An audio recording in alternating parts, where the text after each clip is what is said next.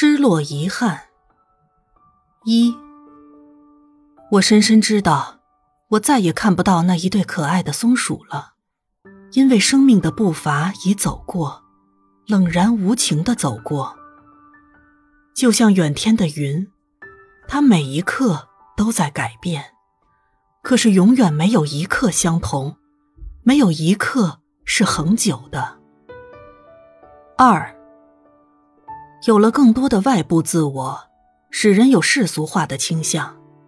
外面愈鲜彩艳丽，内在更麻木不仁；外面愈喧腾热闹，内在更空虚寂寞。认识的人愈来愈多，情感却愈来愈冷漠。人到后来几乎是公式化的活在世上，失去了天生的感受。失去了生命的弹性。三，因为孤独，所以要鼓舞自己的热情，要坚持自己的意志，要怀抱自己的理想。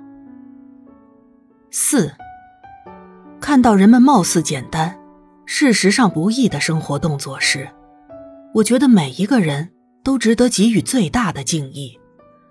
努力生活的人们都是可敬佩的。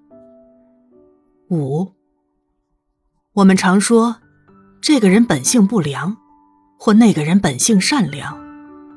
可是，我们常看到素性不良的人改邪归正，又常见到公认本性善良的人却堕落了。这种本性似乎是可转、能改变的，因此，我们语言上所说的本性，事实上只是一种熏习。是习气的长期熏染而表现在外的，并不是最深刻的自我。六，生命就是由轻薄短小的历程所组成的。